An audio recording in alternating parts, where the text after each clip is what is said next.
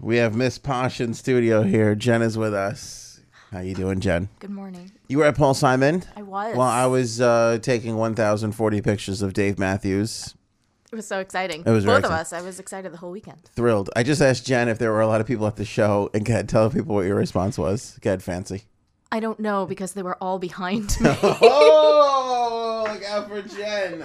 Look out for VIP Um, over here. Wait, yeah, the girl that waits online for hours. Uh, How did it work? Because there were no seats. You just but you bought tickets, and whoever showed up first got General to the admission, front. and the longer you wait, the That was closer it. you get. Yeah. So what time was the show? He went on at 7:30. At what time did you get to? Was it Flushing Me- Meadows? Ah, Flushing Meadows Corona Park, which was beautiful. Go ahead. Um, That's the first time it's ever been described as It's, such. it's so beautiful. Okay. Um, he you didn't grow up there, but go ahead. I did not. Um, You should have seen it 15 years ago. I got. You don't know with there- me and my friends dumped in that park. Let's just leave it there. I- Stop hopefully it hasn't been interrogating me. found. Yeah. Uh, Stop. I got there at 2:30. 2:30. 2:30. So Because they only had to park at City Field and figure my, the way out. How to would get they bus there. Mm-hmm. you over there, or you walked over? You bussed over Yeah, from City walk Field. back. Yeah.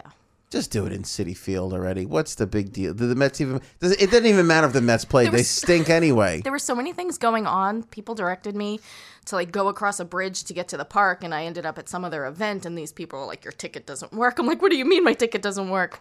Let me say So this. there was a lot going on. much to the chagrin of uh, what's his name, who who made that park. Oh, we named the parkway after him. Doesn't matter. Van Wick. No, not Van Wick. Here's the reason why the Dodgers left Brooklyn. Oh, Oh, come to oh. me anyway. I don't know. Point is this: that's the worst park ever to drive in. It is so confusing. Corona Park. There's yeah, there's no real well flushing metal. Well, yeah, that whole area. the whole area. That's why I got there at two o'clock stinks. because I have no idea where I'm going, I and I hate lived it. there. Yeah, I hate it. Go- go- I Mets games. I used to play hockey Mm-hmm. in the arena over there. I used to do a lot of things.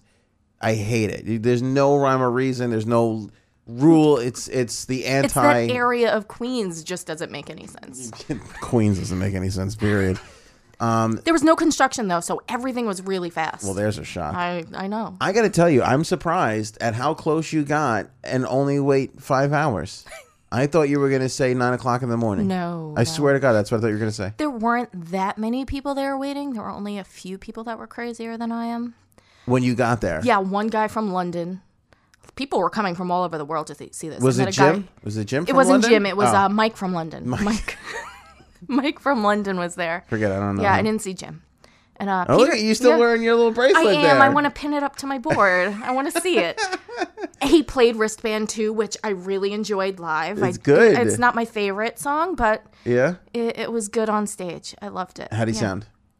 He sounded really good for playing two nights prior in a row because he did Madison Square Garden the, fir- the the two nights prior, Was it two consecutive? Was it three, three consecutive? nights? consecutive, shows, and he sounded really good. Yeah, The band was good.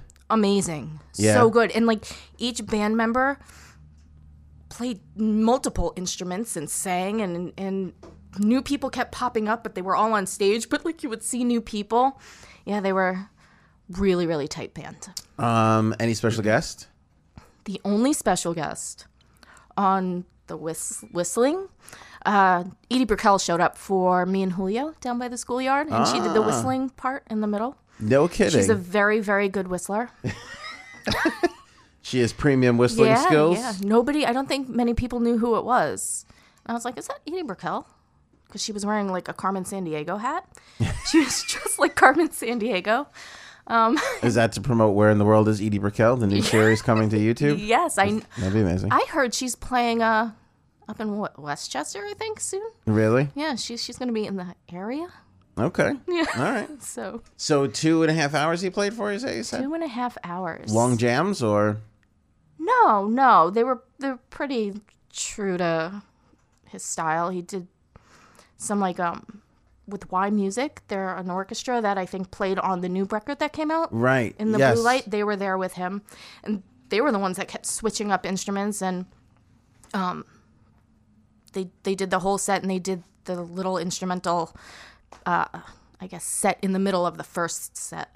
Oh, they did a little break by themselves up there? with him singing Oh. um, a few of his songs to to their instruments, not the rock versions of them. if That's that pretty makes cool. sense. No, that makes sense. I get it. So he so he switched it up a little He bit slowed with it Y down music. a little. Yeah, Um, what did he? Uh, did he- you? He did. Could we call him out that night? Did he do it? He broke it he out. called all of us Al, and it was amazing. he did it. yeah, he did. And did what did he close with? What was the end? What were the closers? The very last song he played. Well, the three last songs were Homeward Bound, The Boxer, and his very last song was Sound of Silence, Ooh. which he ended with a very nice little flick of the fingers on the guitar. So, this really pretty lasting note at the end of the song. Very nice. Yeah. It was sad, Was it? beautiful and sad. Yeah. What were people saying when it was over? Like, How do I get to my car? Because it was so far away. How do I get out of this Yeah, awfully designed park? How long did it take you to get out of there?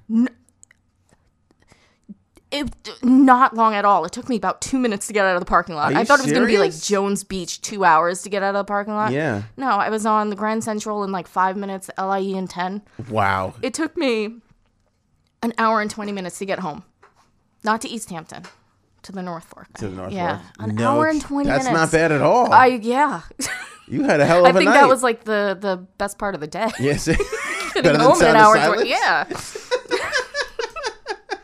I was home by midnight. That's awesome. All right, very good. Good uh, good review. Would you go see him again? Doesn't matter, you can't. Can't anymore. Okay. It was my first time seeing him too. so- Was it really? Yeah, yeah. First and last. Had to. There you go. I think you'll have a chance. I think he's going to play a couple more shows.